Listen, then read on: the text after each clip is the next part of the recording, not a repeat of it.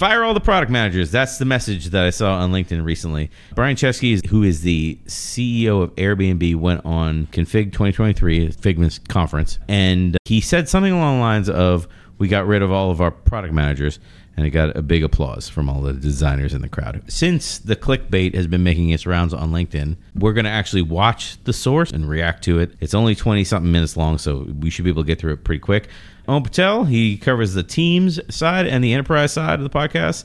Brian Orlando, I cover the products, and Curtis is back. Hey. Welcome back, Curtis. Ah, so I've listened to this now a couple of times since you sent it to me. Yeah. Just because I, I try to make sure, because like when you first listen to something like this, you start peeling back the layers of like, what did he actually say? And there's there's a lot of good information in there.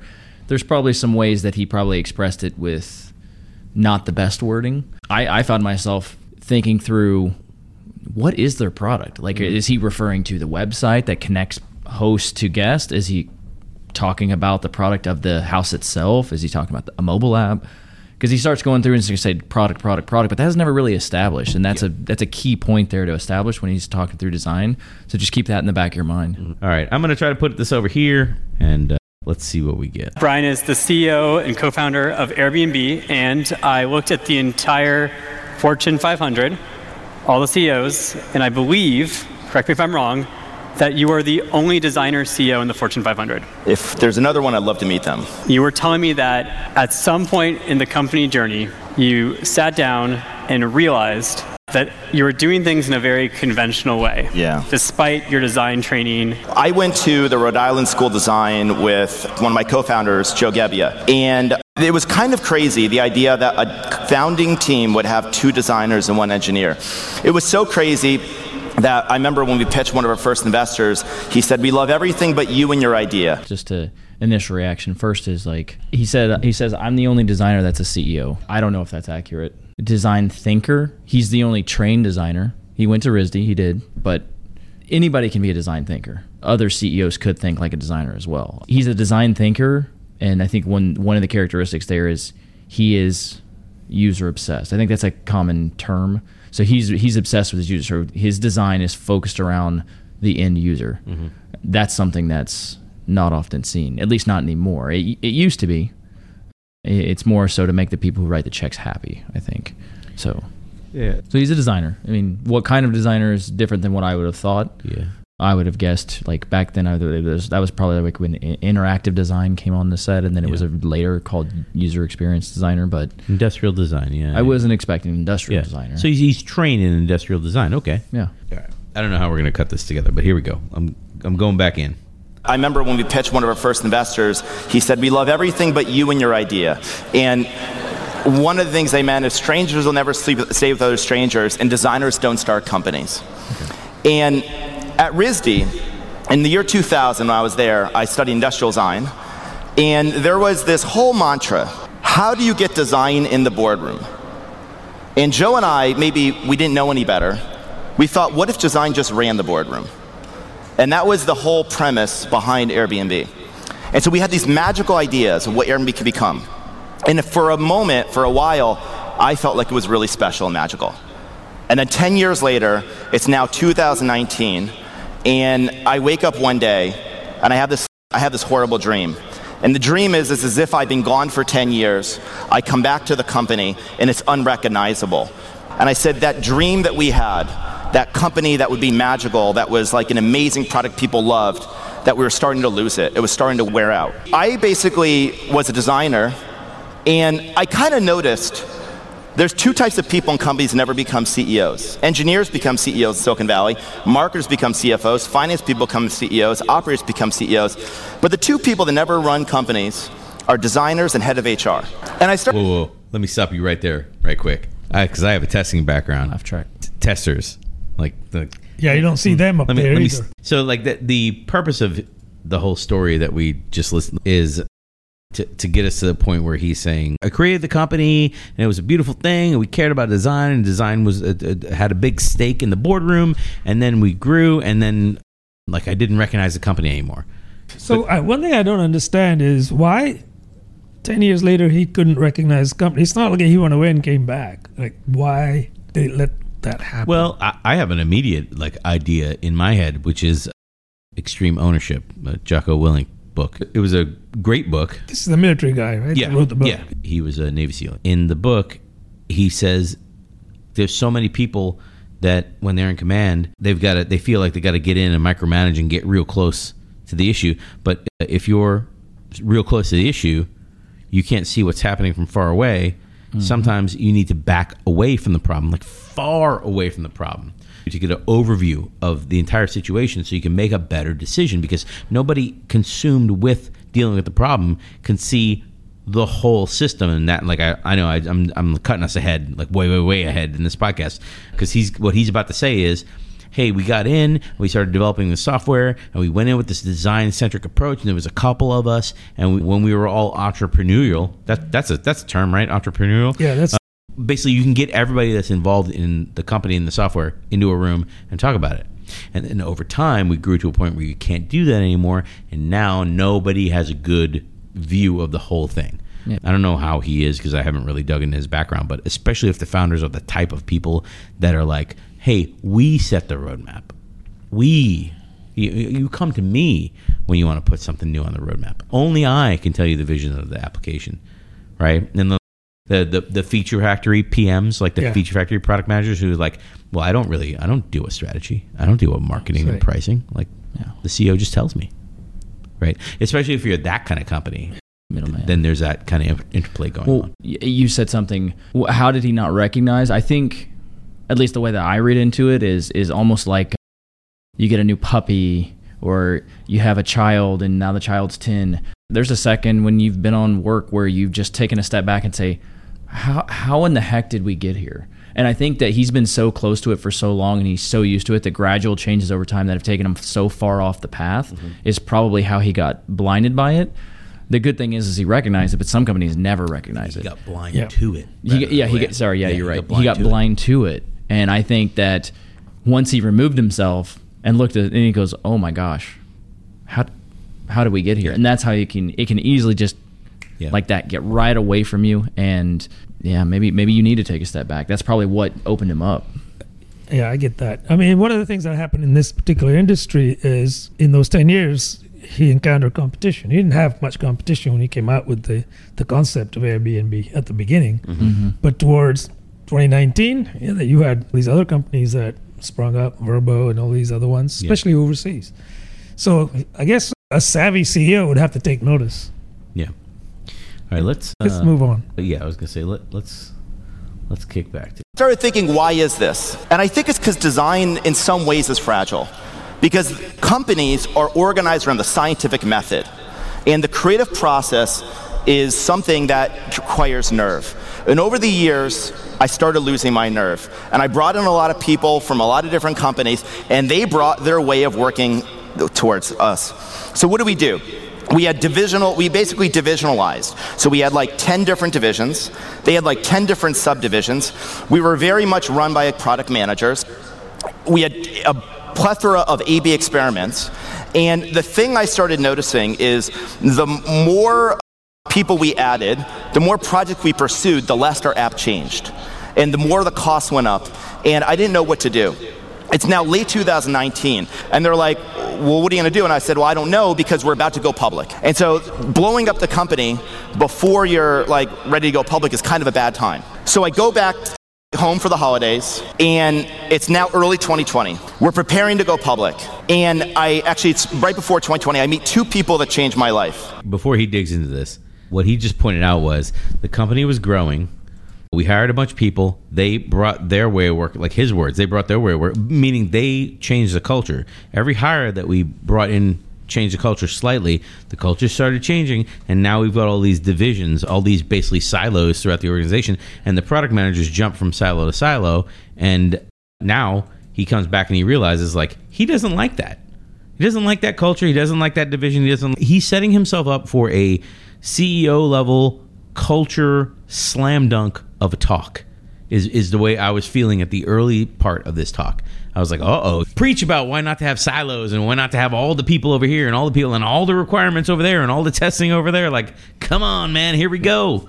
I Let's got see if really that's excited. actually going to transpire in this conversation. yeah, well, Well, what I what I, what I liked about it was you you started to go down that path. I thought you were going to say it. It was He goes, "Uh, uh, one day there was all these divisions and everything. It's like they didn't come in off the street and make that decision. You made that decision, and then you put someone in that. Right. So, is it really the outside people there, or did we kind of maybe change somebody along the lines? Maybe not him, but somebody else that you had hired before you to make said decisions did make Yeah, that decision, right. or your other better half made Right. that decision, and somebody did. It wasn't the people. It wasn't the product managers. It's not their fault. I know we have a podcast about like, hey, at that point when you're experiencing pain, maybe somebody with agile coaching experience can kind of help you say, hey, look, if you want to keep that small company feel, if you want to keep that that everyone working together, customer centric, customer focused feel, and figure out how to scale from there, how to scale, quote scale. Without scaling, without oh, here's the pyramid, and all these people are working for that, and all these resources are working for that, whatever. Like maybe you bring somebody in who knows how to do that. And I mean, would they do that? I don't know. You know, I don't, I don't know if they would ever be open to that. But let's let's keep going. Let's moving on. Move. The first person I meet is a guy named Hiroki Asai. Hiroki Asai was the creative director at Apple, and he reported Steve Jobs, and he worked guys. at Apple from like 1998 to 2016. Wow. And the second person I already knew, but I got reacquainted, was Jony Ive. And Jony Ive ran design at Apple. And at that moment, I kind of forgot about the magic of this design renaissance that Steve Jobs had. And they described this company to me and the way of running a company with a design at the center, where like it was a totally different way of running a company than everything I was taught. Everything I was taught about how you run a company was opposite of what Steve Jobs and Jony Ive and Hiroki did at Apple. So I hired Hiroki. Jony had this firm. We brought him on. He became our number one client. And now I have this idea. There's maybe a better way to run a company. But there's still a problem. We're going to go public. So what do we do? All of a sudden, I remember our business drops 80% in China. It's January 2020. And there was this thing that no one in the United States was talking about called COVID. And I remember thinking, wow, if this thing spread beyond China, it'd be really bad. Within eight weeks, we lost 80% of our business. And at that moment, I remember thinking to myself, I don't know what's going to happen if we can save the company, but how do I want to be remembered? If this Airbnb is like a burning house, and I can only take half the things out of the house, what do I take with me? It suddenly was really clarifying. part. And another thing happened. I realized that for 10 years, I was apologizing about how I wanted to run the company. Because how I really wanted to run the company was as a designer. But I just didn't have the nerve. But the moment, like, it was a crucible moment, we did that. So what do we do? We rebuilt the company from the ground up. We went from business unit organization to a functional organization. So we had a design department, a marketing department, an engineering department, the way every startup is run. We took all the projects in the company. First of all, I asked every leader, show me your roadmap. They couldn't even figure out their roadmaps because everyone had a sub roadmap on sub teams. And those teams had roadmaps, and those teams had roadmaps. And so I said, there's a simple rule. If it's not on the roadmap, it can't ship. And it must be on one roadmap. So with this giant exercise, we put every single thing on one roadmap. I feel like I should stop here There's because that, plenty there. like it's it's time for radical changes. He detects a problem.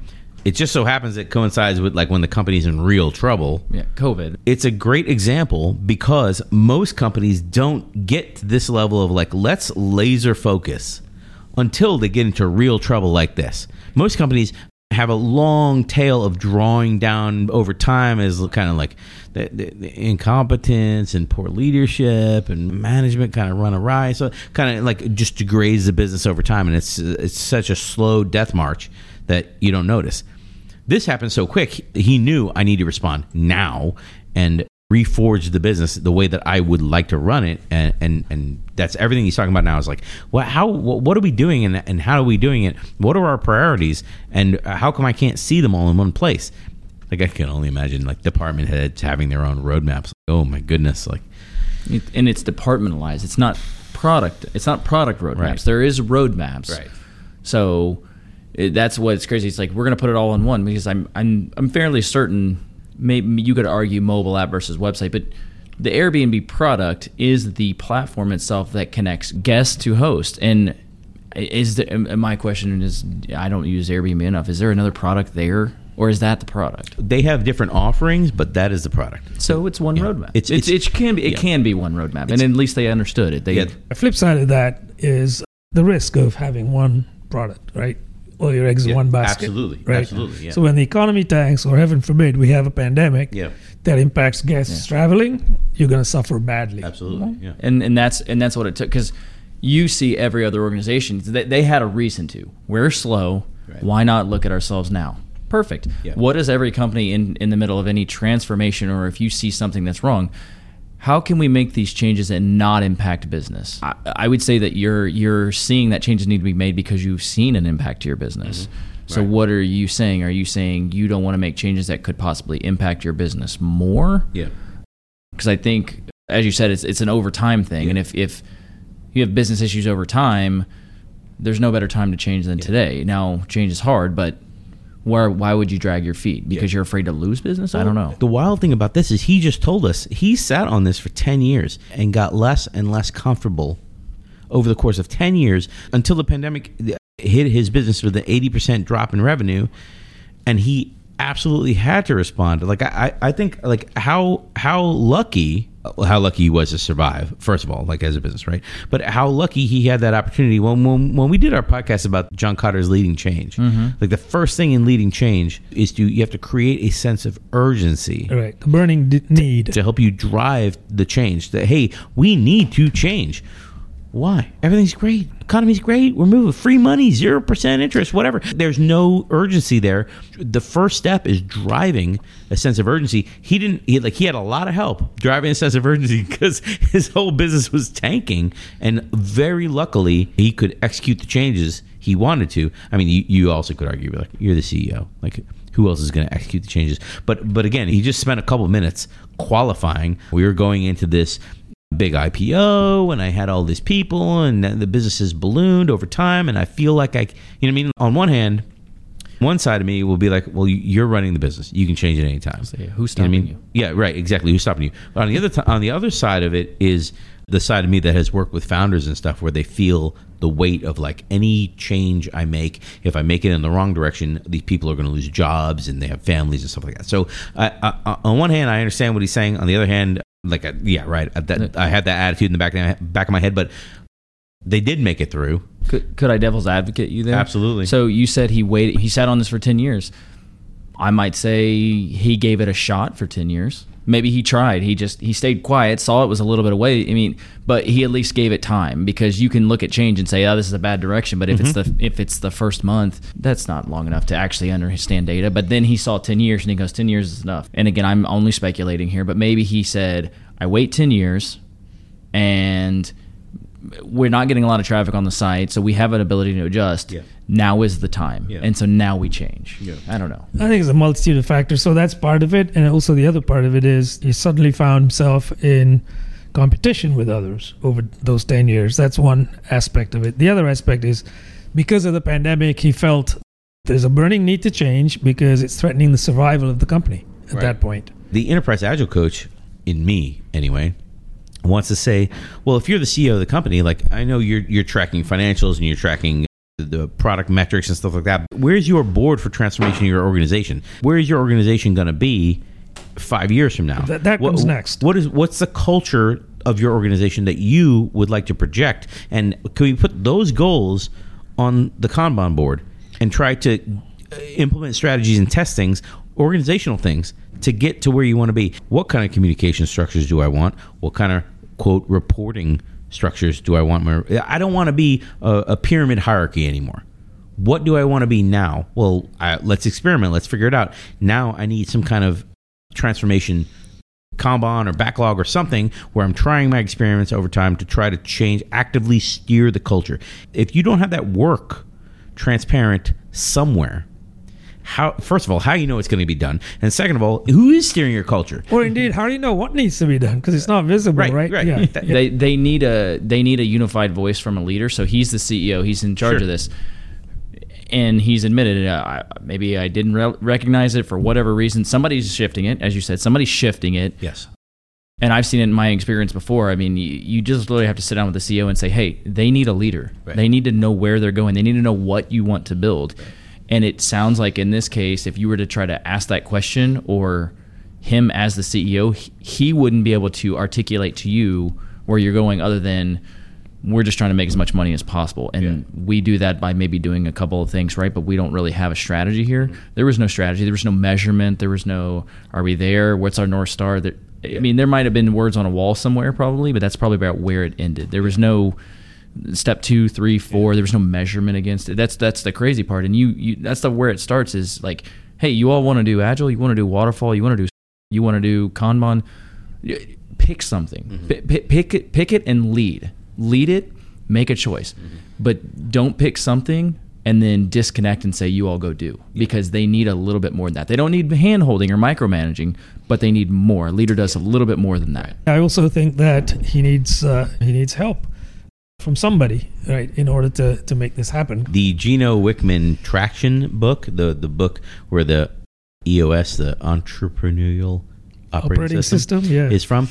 It, it it it lists out that like any company, especially small companies, they have a visionary and they have an integrator. And the visionary is a source of ideas, and the integrator they have operational skill and they make it The happen. doer. they have a Steve Yeah. Jobs and a Wozniak Woz is the doer Yes. Steve is the visionary That's that's that's the Apple, EOS. we're book. back to Yeah, that's the EOS book. that's Um, awesome But uh, anyway, let's let's kick back into uh, this session. So- And so I said, there's a simple rule. If it's not on the roadmap, it can't ship. And it must be on one roadmap. So we had this giant exercise. We put every single thing on one roadmap. Then I said, we can only do 10% of the things on the roadmap. That was a wet reckoning. So I said, we're only going to do a You few a really big things. Some we took the very best people, we put them all in a few projects, and then I said, we're not going to do A B test, unless A B test.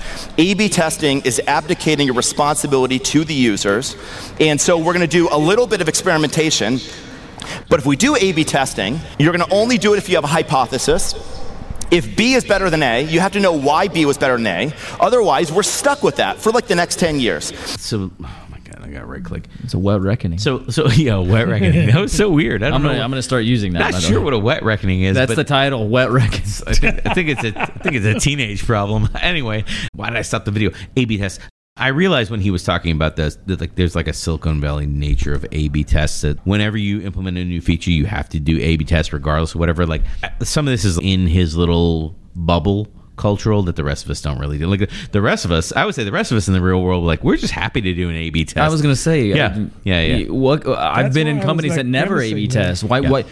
I get it. He's like, we're doing too much A/B testing. Yeah. Too much of a good thing is a bad thing. But Yeah. there's a lot of companies that fly by the seat of their pants and Right. they couldn't tell you how to do an A/B test. And you can be like, well, you've been in marketing here for ten Yeah. years. Well, what's an A/B Yeah. test? It's like, Well, these these guys these guys A B test every single idea. Like that, that that's that's that's in their culture, you know. So this is part of this is a cultural thing, and I just wanted to highlight it to skip past it to be like, hey, that's just what they do out in Silicon. Like it's like when you're cooking, there's like a, little bit of salt, not too much salt. Like how do you know when you're adding too much salt? Well, you just kind of feel it out. Like that's that's how A B tests should be used. just like he was sipping right. on the sauce about every five Yeah. seconds rather than saying, let's let it cook for a little Right. bit before Yeah. we do another test. yeah, let's let it simmer.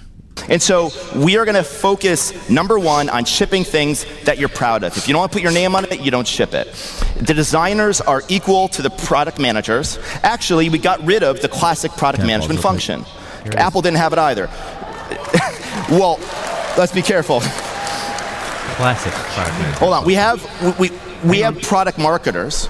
We combined product management with product marketing, and we said that you can't develop products unless you know how to talk about the products. We made the team much smaller. We elevated design. By the way, I started thinking to myself, who's the product manager when you design a building? The architect. We thought of designers very much as architects. And this is how we started around the company. And I started reviewing all the work. I reviewed the work every week, every two weeks, every four weeks. Before, people thought that was meddling. And I said, you know what? Screw it. Like, we're going to review everything. I'm going to be the chief editor. And I didn't push decision making down. I decided to pull decision making in like an orchestra conductor. All right, right. Hang on, hang on, hang on. What you just heard is we got rid of the traditional product management job.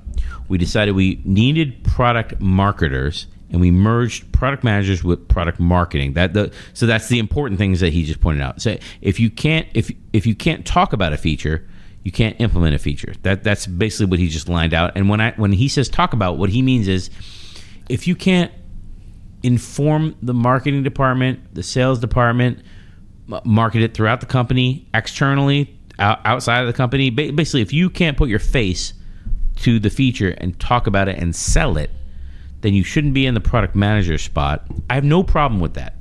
And we we've had podcasts. I think maybe Stormy's very first podcast, or a couple like her second podcast or something like that was about product owner and product manager, like tearing their Yeah. roles apart. Yeah. When you tear the product owner role out of the product manager position, what he's describing is what you get, in my opinion, mm-hmm. is you get a, a group that just interfaces internally to the developers and decides what to work on and kind of like sort of architects things and figures out solutions and, and can't really externally talk about it and can't write marketing text and can't talk to sales and can't figure out how to sell things doesn't participate in pricing in marketing that kind of stuff doesn't write text that's seen by customers and uh, uh, honestly i'm kind of with him on this one I, I i think that you should be doing that It's a it's a slippery slope. Yes, I I would agree. The way you approached it was right. It's it's but what it's what you see a lot is is people they want they see a good product owner manager whatever you want to call them in this situation and then they want to try to duplicate them so then they get bogged down. Well then what happens is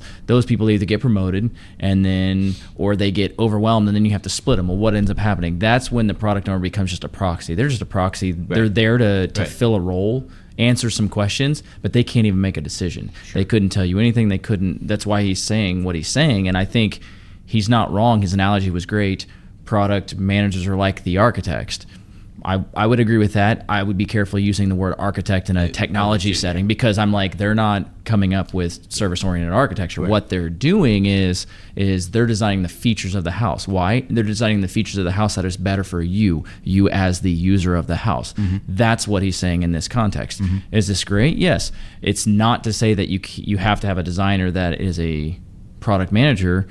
I think the message that he's saying is that a product manager needs to be design focused, design thinker, Right. needs to be thinking through not not get requirements, don't do that. What does the user need to see in order to either A buy this product or Yeah. B have a good time in this product with this product in it, whatever. Did he not also say though towards the end there that he basically took decision making closer to him, right? Well, I, w- I, I mean, I'm willing to give him a pass on. I'm, well, first of all, we'll listen to the rest of this Yeah. section, but I'm willing to give him a pass on that for now because I don't know what employees he has at this point and what their what their level of experience and their backgrounds. So I'm willing to give him a pass on this one because maybe what he's saying is I need constant demos of the application. I need to be walking through the application every week to, to explore like a user would. Like, like walk me through the new user experience every week. Like if I was a director of product or for an organization, I would want to do that every. Show me every week. I have no problem. Like 45 minutes every week, just checking that your new users have a good experience. Like, is that too much time to ask? I don't think it is. You know what I mean? That, like that that's that's that's the equivalent of what I'm hearing right now. That's what I think it is. Yeah, on the timing, this contextual. We haven't heard this, but I'm hoping that his new product marketers, Mm-hmm. as he called them, are actually customer facing. They actually speak with customers and not just inward facing. That's that's where it goes down. I mean, he's he's getting a lot of principles from Apple. So what I'm assuming is these these product marketers can sit up in front of a crowd and own it like Steve Jobs Right. did. He never did like, and you'll see this all the time. Is when he's showing off his product, he's not showing you APIs. He's saying, "Hey, users, this is really cool. Let me show you." When you when you turn, I mean, he's actually walking through what it's Right. like for the user, but you don't often get that, and it's it's great that he's going to that effect. So I'm thinking that the fact that it's more design focused means that the user is in mind, but the whole pulling in the decision thing, maybe maybe he's going through retraining, maybe that's why. But I would also ask is like. Is make sure you have a backup plan. Like, is it like you you want to take that week long vacation? Well, you can't. And he may say, I don't ever take vacations. Well, that's great, but mm-hmm.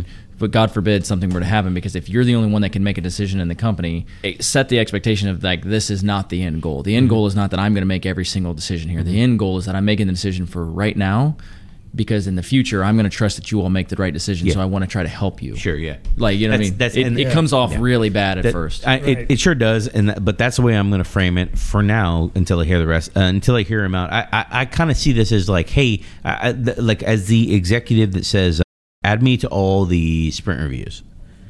Just like invite your stakeholders the way you normally do it, but also add me to them. Uh, like add me to them, and also the executive actually commits to actually being there at all the sprint reviews to kind of engage the best business leaders that I've ever been coupled with come to a sprint review, they give the actual user user time to expand and talk about what they were doing, and then they won't give direct feedback. They will ask the user feedback about what they're seeing, like. Hey, don't you think when you click this, would, wouldn't it wouldn't it have been easier if maybe you could have gone directly to there, or maybe if you had a button that brought you straight to the screen instead of clicking around. Oh, actually, now you mention it, you know, what I mean, like that, that kind of questions, rather than like you should add this, or I don't like that this Yeah. works this way, you know, that kind of stuff.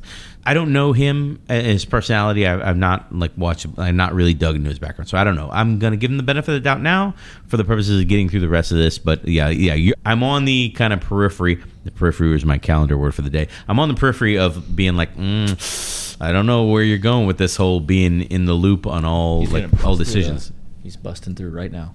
created was a shared consciousness oh. of like the top 30, 40 people in the company. And it was like one neural network, one brain. So all this is what we're doing while people say we're going to go out of business. Something remarkable happens. Not only did we not go out of business, but in the last three years, we went from a company that was break even to last year, we did nearly $4 billion in free cash flow. And Sure. Money. it, it was like it was totally crazy because like that is actually more free cash flow for every dollar earned than Apple or Google. And the crazy thing is we did that by not trying to make money. But there's something amazing. A designer can do more than move pixels on a screen. A designer can design a company to have fewer parts. So my competitors are some of them are former CFOs. And yet as a designer, we were able to imagine a way to save more money because you could design a company with fewer parts, fewer projects. Uh oh. I'm sorry. Were you throwing shade on accountants that run companies? Plenty of companies are run by accountants or A former financial people. Yeah. Yes. Plenty of companies are run by that.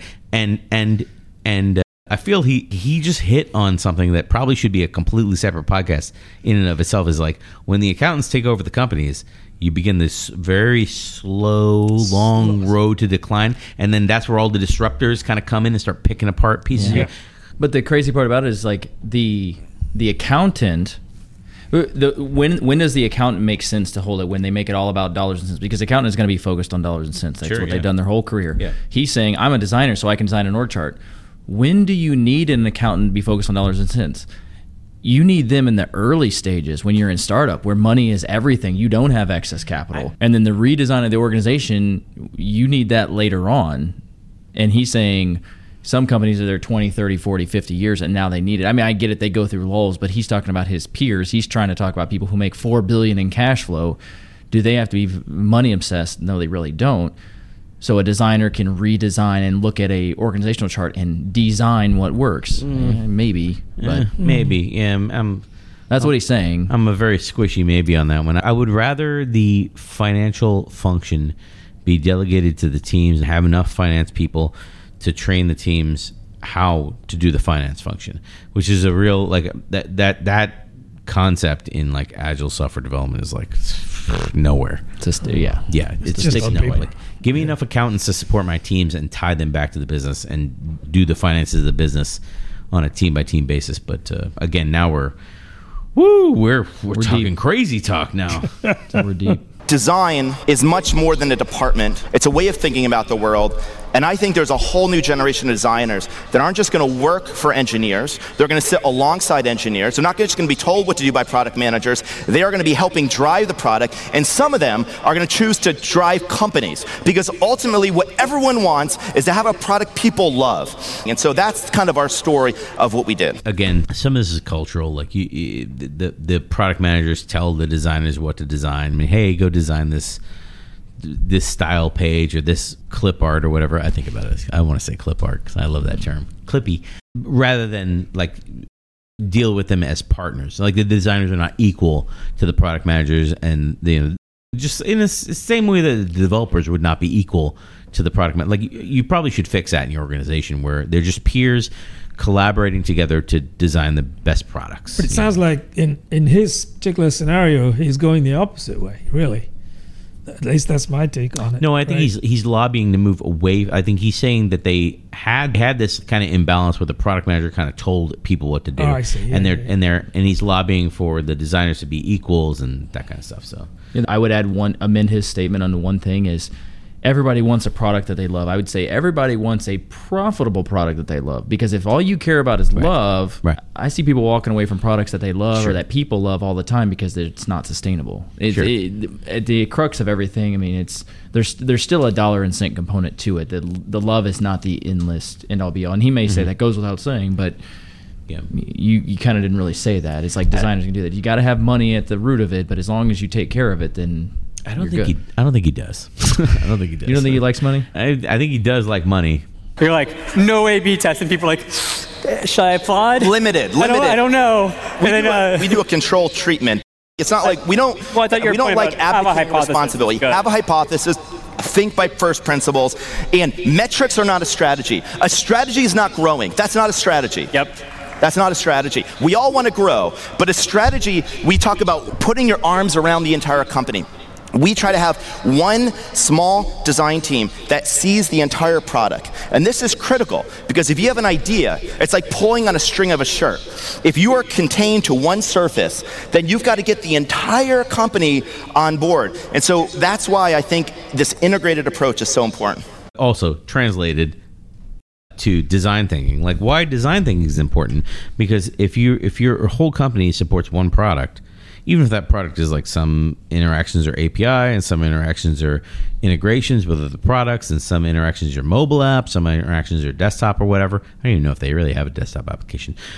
Yes, you do need to make sure that the whole system is evolving together, and, and you need to whatever sets your roadmap, roadmaps, roadmap needs to take into consideration the whole. sy- Well, he's talking about systems thinking right now. I mean, he's not using the term, but that's what that's what he's. that's talking right. That's what that's what I was thinking about when he said that. It was like Yeah. this is systems thinking. Yeah. Well, the and he and he said, uh, what what did he say? Metrics. Metrics aren't a strategy. I, I like that. Right, yeah. I think that's I think that's awesome because m- metrics support your strategy. It's not your strategy. Metrics are the measurement on how close you are to either achieving your goals or Sure. hitting your strategy. And I like that. Yeah. I'm, I'm probably going to Yeah. steal that one. So I, I agree Yeah. with that. Yeah. Well, you're not going to make any friends with metrics. how do you push for a design-driven strategy? There's something interesting. I noticed lawyers never have to justify their job. Like, well, I'm a, or a CFO doesn't have to justify like why you need a CFO. And there's very few functions where people feel like they have to constantly justify their job. And designers seem to constantly do it. Designers seem to constantly justify their job. Oh boy. I think that designers are probably a little too self-conscious. I think that designers should have a nerve and they should ask themselves like what are we trying to solve and be a little less compromising. I don't mean to be completely difficult inside the company, but I think that design as a function has probably ceded too much ground. Hmm. You know, again, in many companies like architects don't seem to have this problem because there's like a thousand years of history around that field. But we designers, a lot of us came late to the party. Web designers came after software designers, and a lot of the great designers stayed in print and other areas. And so these entire functions like product management got built before a lot of the design department came in. Make no mistake, product managers are critical, but they shouldn't be doing the job of designer. And so I think that it's really important to really like focus on a number of principles. Before he goes off, I, I do think that product managers do the designer job in the smallest companies. Like the smallest companies don't have designers. They have product managers, and the product managers have the, uh, or, or actually, they might not even have product managers. They probably have founders who do this job, because founders do every job. They have Yeah. a, yeah, Yeah. they have a specific Yeah. vision for their Correct. company Yeah. and- So, yeah. so I, Yeah, I'm. I'm sort of on the fence about what he's saying. I'm I'm kind of one. I'm going back to it's like wait, didn't you said you were getting rid of all the managers and putting the designers there? So it's like. In, in your scenario, you just created where the, the product manager is the designer. You you just created that. It's is I if I'm understanding what he said before, He is. get rid of the project managers. I'm going to put designers there, and it's like well, they're they're they're peers in his organization now. Oh. They're peers in his. so- organization. well, but but again, his organization is lucky enough to have for every product manager you have a you're coupled with a designer peer. Yeah, in but he's but he's not wrong is justifying the job. I think that's that's an accurate assessment. Sure, I could apply that to a lot of different. There's a lot of yeah, positions right, that right, that have to do Yeah. that, and there's some that like testers often have to justify Al- their job, but they will never get rid of a tester. There are other jobs where you have to justify your job, and they will get rid of it. Hi Capital One, looking at you, Mm-hmm. Yeah, right. they will absolutely get rid of your job, and it's it's not wrong if you want to take and lead your company down a path. Like you can't fault someone for saying, "Hey, we're going to restructure how we are, and these jobs just aren't part of our new structure." Love it. You're a leader. You make a change. You stick by it. You're a leader. That's fine. But in his scenarios, I, I don't like the analogy of architects have been here for a while, so they've got it, and now he keeps saying the word nerve. By the way, we're at we're at count six. He keep I think he's up to over ten for this whole thing. So just make sure there's a nerve count on thing. But he drops that when he can that you need to have nerve.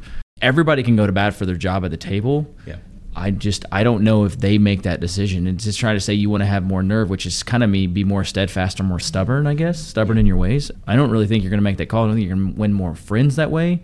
What you're going to have to do is come up with the people who make that decision, you're going to have to use metrics, numbers to justify your job. So you're not fighting by Right. being stubborn. You're going to have to meet them where they're at. And you're going to have to start talking dollars and cents. If we do this feature, we will save X amount of time, which translates to X amount of money savings. And Right. you're just going to have to do it. it. Being stubborn is not going to satisfy that. Yeah. You got to meet them where they stand. All right, we're we're off of pause. I think that designers should not be just focused on services, they should be focused on user flows. I think that you should only ship something that you're proud of. Don't test something until after you're happy. Because ultimately, the artist in you should first and foremost make something for yourself. And when you love it and you're proud of it, now you're ready to put it out to somebody else. I think that designers should be trying to simplify every single thing they do. And then I think if you're in an organization, you have to use their language and explain why it benefits them. If people love our products, they're going to want to buy more of them. What is the goal we're trying to do? Well, the goal is we need to grow this thing. Well, why do we need to grow this thing? Growth is not a goal. Growth is just a direction. Like, like that can't be just the goal. And so these are some of the things. Sh- shots fired right there. Growth is not a goal. Woo! That's So many companies are uh, working in that way, though. oh boy. And and growth growth doesn't equal profitability. Some people outgrow themselves, which creates a mountain of debt. I, Yeah. I agree with it. Yeah. It's a metric to track something, but you do need a goal outside of that. Yeah. Growth should support whatever your goal is. That's uh, Jim Collins. uh, Why the Mighty Fall. We did a, we did a podcast on Jim Collins. Why the Mighty Fall, and that was one of his things. The the the undisciplined pursuit of growth, like for no other purpose than we want to grow. Single-minded. Yeah, right. Yeah. I mean, honestly, it comes down to ego of like we want to be. I don't want to be in charge of a bigger boat or whatever. Like, uh, why? Well, Why? I mean, isn't that it, that's kind of what Musk did with Tesla? At some point, they wanted to just keep growing, and then when he was asked, "Hey, why do you have? Why are you eight, ten quarters in the red?" I think it was. Mm-hmm. He goes, "We'll figure out how to become profitable later. Right now, we just got to get out there." And I mean, like, Yeah. it did it eventually work for him? It does. Not everyone has that capital coming in. right. I mean, that's a, that's a unique position, but also it's any of these Silicon Valley folks that are out here. Like that's their thinking. Their thinking is we, we're here to corner a market and be the first ones and corner the whole market and be, and be the the verb or noun, whatever. like the, basically, you don't you don't say I'm going to make a photocopy. You say I'm going to Xerox. That's right. Right. You like the, you use the company as the noun. Right. And so the best thing for engineers and the best thing for PMs is to pair them with great design from the beginning. Because a lot of companies, design has become a service organization. Design should not be a service organization unless that is explicitly the intention of the CEO.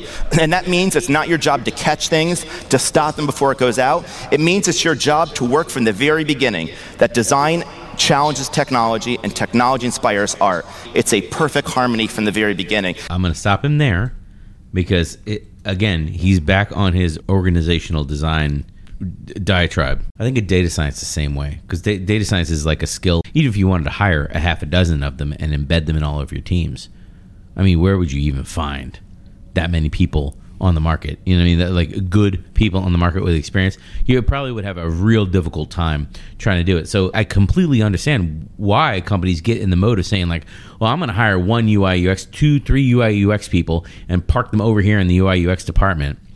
And then when you need them, we'll dedicate them to your team for like a sprint or two, and then they'll knock out all the all the plans up front and all the wireframes up front, and then you guys can do all the design, whatever, and then we'll send it to the, you know what I mean, like The that. classic shared services model. Classic. It's absolutely Yeah. classic. Yeah. And it's the age old thing that I always hear is the shared services model, and then they go like, "Hey, UX person, you can drop off the call. Mm-hmm. Hey, I love our UX designer, but you got to be careful with them. They'll they'll run your costs up through the roof. Right, yeah. And it's like, are they really? Or are they trying to save you money? Yeah. Because I'm like, eh, I would say that it's probably a lot more expensive the other way, but Right.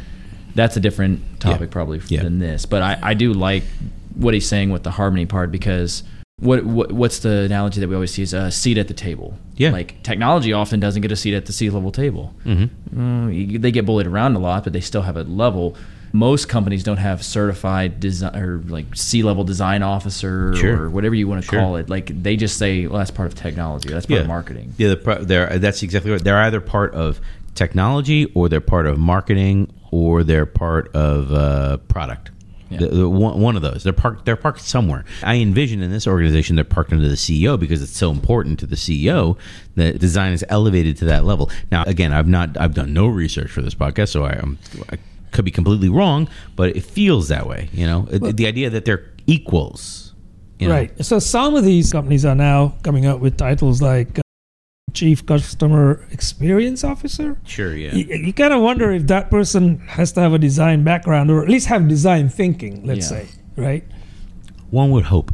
One would hope. One would hope they would have empathy and at least talk to the customers because one- they have customer in their title for Pete's sake. Yeah, well, the I mean, the intent of a position like that is someone who is concerned about the entire user experience, Right. fr- front to back, but also reality. Yep. Can you break down more for us the way that you see marketing, design, product, and engineering all working together in harmony? Exactly. So, but before exactly, what a weird, what a weird segue. Exactly, like weird. I like this topic because I have a theory that ninety percent of the people in the job product management either don't do pricing, marketing, participating in sales, and strategy. So the point being that you're on the product development side of the house, not on the business side of the house. So while while you are the while you're supposed to be the business rep to the team, in actuality, it's like they they sliced off this product owner little piece, and that's what you do. And you're you know that's that's a developer thing. We'll we'll talk to the develop our developer guy. And at that point, aren't you just like a You're project backlog manager, of a yeah, but aren't you like a some some some slice of a project manager to the development team? Like you're their rep that connects you to the rest of the business. The more he talks about this, the more I feel like somehow his company has segmented the product managers into this weird project management type of role where they don't do this kind of stuff. none of this at all has hit on anything that's value proposition based, mm-hmm. which which you should have to justify for anything that you build. It's got to do something for the. co- Is it is it experience? Is it revenue? Is it a time save? Like it's it's for a reason. And nothing is about value proposition, but you have to understand that. I understand that most of the what he's saying by designers is most of the stuff is user driven, and that will translate to the other stuff, so we don't need to worry about it. But I never have seen that from product product managers. Like you said, strategy something. At minimum, give me a value proposition. Why, why are we doing this? Can you can you at least justify that in terms of this and just be broad? Right. It's a cost savings. How much I don't know, but it's a cost savings. All right, let's let's move forward here with this. Uh, Okay, so the first thing is we try to have a roadmap, and I am the keeper of the roadmap as CEO, and I think generally, usually the CEO should be the keeper of the roadmap. Our roadmap is typically about three years out, but it's very fuzzy. It's like those video games where it gets fuzzier the further over the horizon. But I have a pretty good idea of what we're shipping between now and next November. So we'll have a release in November, we'll have a release next April, next November, and I have a pretty clear picture. And then about two years out, it gets pretty fuzzy. Now, to be clear, it changes, and I update the roadmap every single week. Now, the long term roadmap, the near term is hopefully not changing, that's churn, but the long term is constantly changing. Sorry, I, wa- I meant to criticize his. I set the roadmap, and I set the roadmap for a couple years. Well, no, you don't. You don't. You do not set the roadmap for a couple. You set your strategic goals for a couple years That's out. right, I- objectives, yeah. I certainly believe you set your objectives for a couple. That's that's not a roadmap. And and you could you could we could quibble back and forth for the rest of this podcast. But he sets his goals the way he wants to set his goals, and the employees in an organization, no matter what their job title is, product manager, whatever, they pull it down and say, "Yes, sir." we'll, right. you know what I mean? That's cool. Mm-hmm. Cool. Awesome. I, again, I see no point in setting goals two years out that in the next six months you're going to revise and throw away. Like I just went through my backlog today. Today went through my went through my roadmap, not my backlog. I went through my roadmap today. I took all my stuff in my later category and I went over every single thing in my later category just to scrub things to be like I don't want any aging items in here. I started setting up like alerts for things that are a couple months old just so I, I don't have stale stuff on yeah, my those things age like vegetables left out out of the fridge. They age like go, fine milk. Ah, man. Yeah, exactly. because your your your market's susceptible. Like wait, two years out, you think you actually are going to understand where the market's at. Two years, I've, I've wasted all this time setting my goals. Two years out, and then guess what? I'm going to roll back in another pandemic. Your goals now are shot. know, You've I just know. wasted time. I know. Yeah. So Which- it's it's waste. which he he just outlined. It's probably too quick for him to go into context with any of this, but he probably really does say, "Hey, my two years out stuff, actually one year out stuff, probably for him. My one year out stuff is like." Up in the air, maybe. I think, I suspect we might need to be in this business area, but I'm not going to put any thought or planning into it at all. If we were to, to dig into context here, probably that's what he would tell us is like the, the two year stuff is like things I know I want to expand into. I really would like to get there, but if it doesn't happen, no one's going to cry, and we haven't expended any effort at all on it. So if it goes like away, epics. He just made his epics. He Exactly. knows what it is. And Exactly. and it's great because I was nobody could see it, but I was clapping when Yeah. he said a roadmap is constantly changing. Not the near term stuff, but Mm-hmm. I'm the the three months, six months, and I'm like, hey.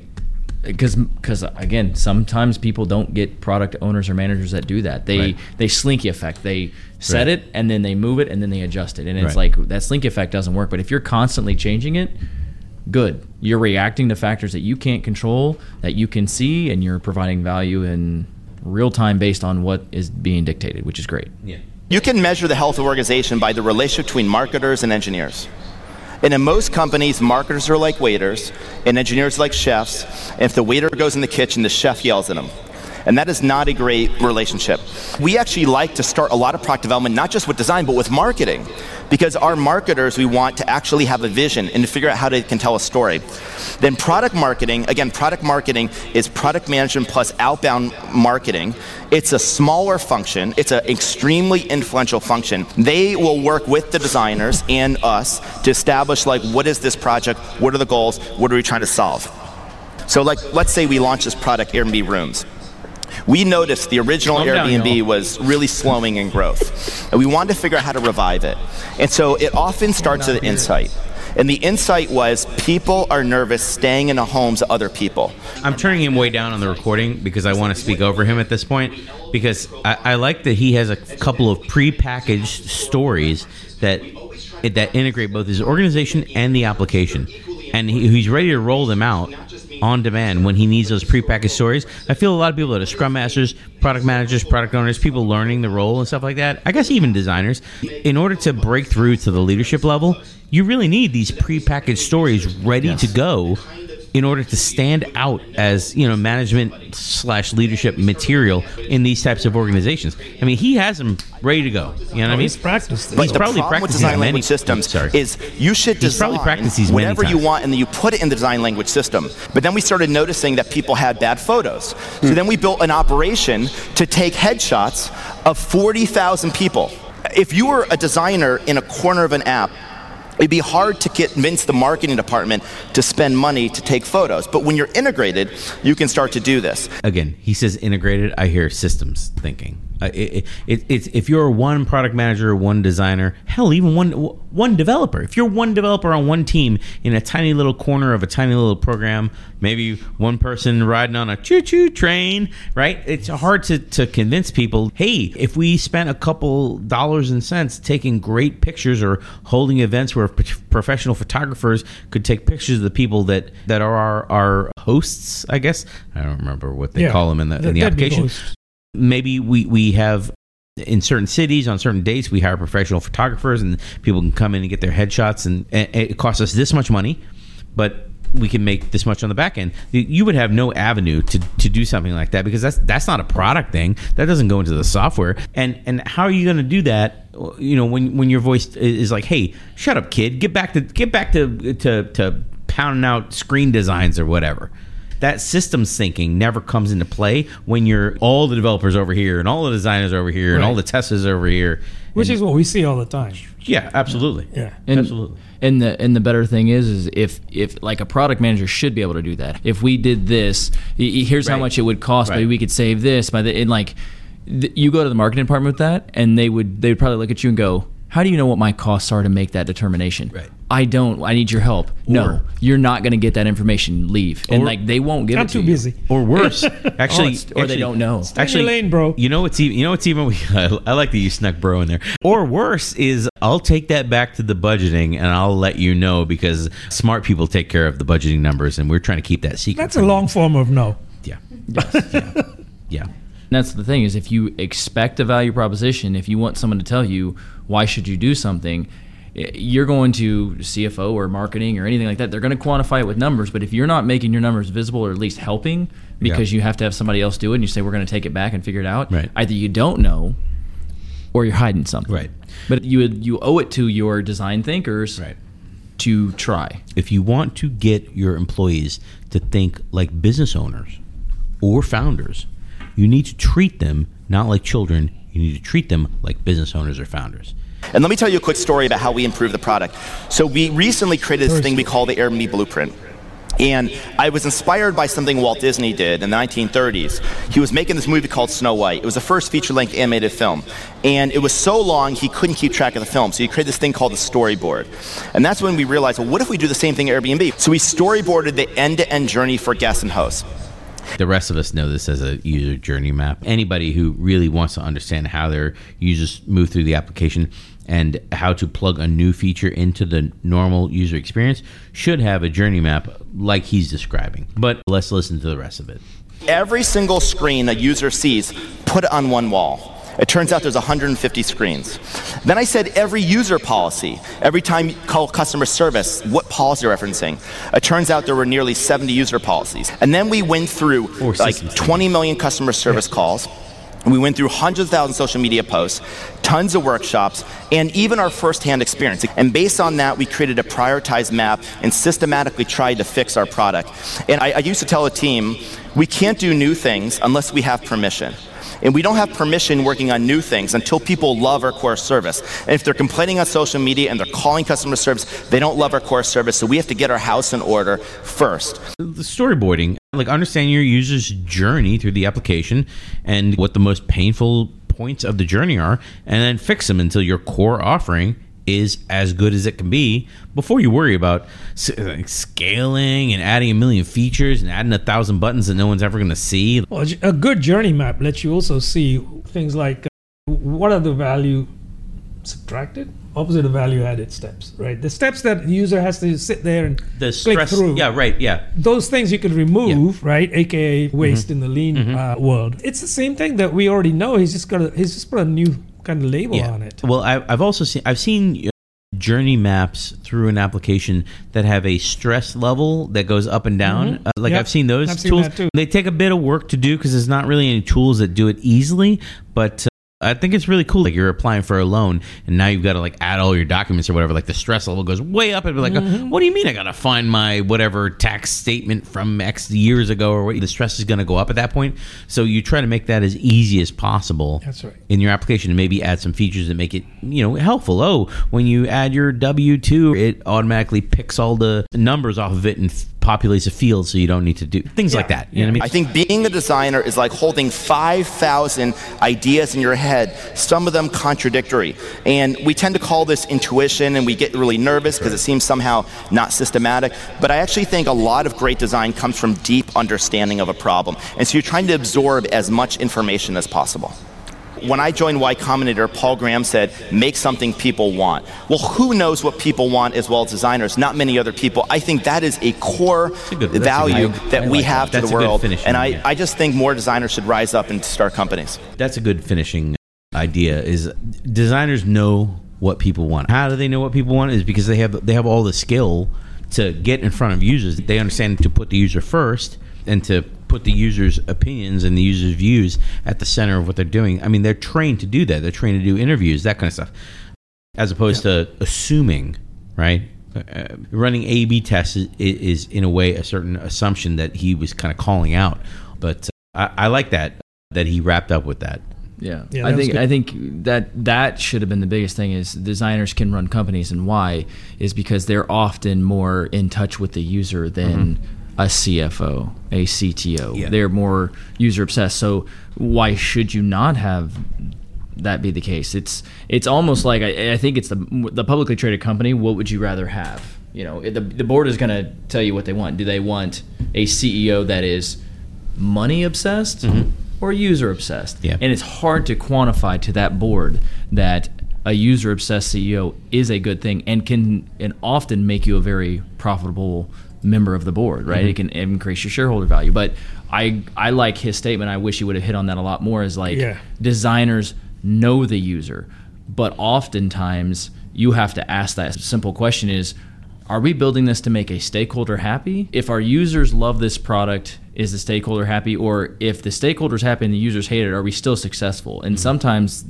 we're just here to make that suit thumbs up us Yeah. because we don't even care if the users don't like it. They don't care either. Yeah. So you have to ask that question because if you if it's all about customer satisfaction like he's talking, yes. Some companies don't operate that way. They mm-hmm. don't ask those questions. Mm-hmm. Yeah, I agree. I wish he had said that earlier because I kept asking, are these designers customer facing? We didn't know. The main reason I wanted to highlight this video on the podcast number number one was of course the, the clickbait. Like I was like, it's not what the clickbait is Never is. prescribing. Right, yeah, right. not.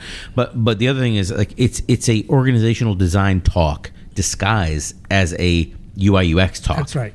It's hey, talk to your customers, bring them in, uh, be customer centric, like actual customer centric.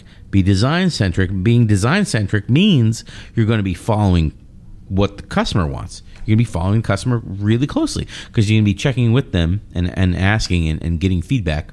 And uh, your company shouldn't be like all the X people are over there, all the Y people are over there, all the Z people are over there, or the Z people. He called that out real early, and it's like, oh, I, I didn't like the way the company was designed because I realized that we should be putting the customer closer to the middle of the experience and all kind of swarming around it. And and we should all be peers rather than all the UI UX people work for the product people and the product people say go go build me some clip art. I don't know, I don't know why I keep like I feel like I'm 80 back. years old when I keep it like build me clip art. Like if you're gonna have one tiny little component team over here a complicated subsystem team under the team topologies hey it's another podcast. You can check out here team topologies if we're going to treat UI UX as a complicated subsystem or design as a service where we just throw something over the wall and say, "Hey, go figure this out for us," and they send it back and we have no idea Right. what their thinking was when His they customers designed. not in that picture. And then one last thing is uh, know why you're building something. If customer satisfaction is of importance to you, then that's great. I mean, own up to it. If you're just trying to make somebody in a suit who wants an app built for them and the people that work for them, you like say it's like internal, and they don't care if the users like it, then that's fine. If they only care so much that a user like it, then that's fine. If they 100% dive in and want the users to like it, then you need to open up that channel. They need to be able to talk to the users. You need to be user obsessed, like he's talking about. It's just, it's different. It's it's it's knowing why you're running the company. So I, I want to. Th- I think that he's probably saying that without saying is that at some point they weren't user obsessed. They were technology obsessed, and they had ten different departments doing everything they wanted. Yeah. They went back to user, Right. user obsessed, Right. which is great because. Yeah. What did he say? Four billion in cash flow. yeah, Yay! I mean, yeah, those cleaning Yeah. fees have to go somewhere. That's true. Yeah, uh, definitely, it's an org design topic for sure. I mean, he solved this issue by by changing the org design. Lu luckily, because I mean, I think of how many organizations that that were not Airbnb, that did not have so much cash flow, that were not well known in the market. That COVID hit, it destroyed their business model, and then they just disappeared. Whereas Air, Airbnb could take an eighty percent dip in revenue, and again, back to the John Kotter leading change, he could lead them through that change and come out on the other side still solvent as a company. Yeah, he certainly felt that fire under his seat, so to speak, right? Yeah, Kotter's first step, right? Felt the something- burning desire. Felt burning somewhere. Make, yeah. Seek a doctor those- if it persists too long. If you like this, hit the subscribe and like button down Oh. below, somewhere down here, maybe. Let us know what else you'd like us to talk about. That's right. And if you would like, there is arguingagile.com. You can send us questions and we may do a podcast about it in the near future or the far future or the not too distant future.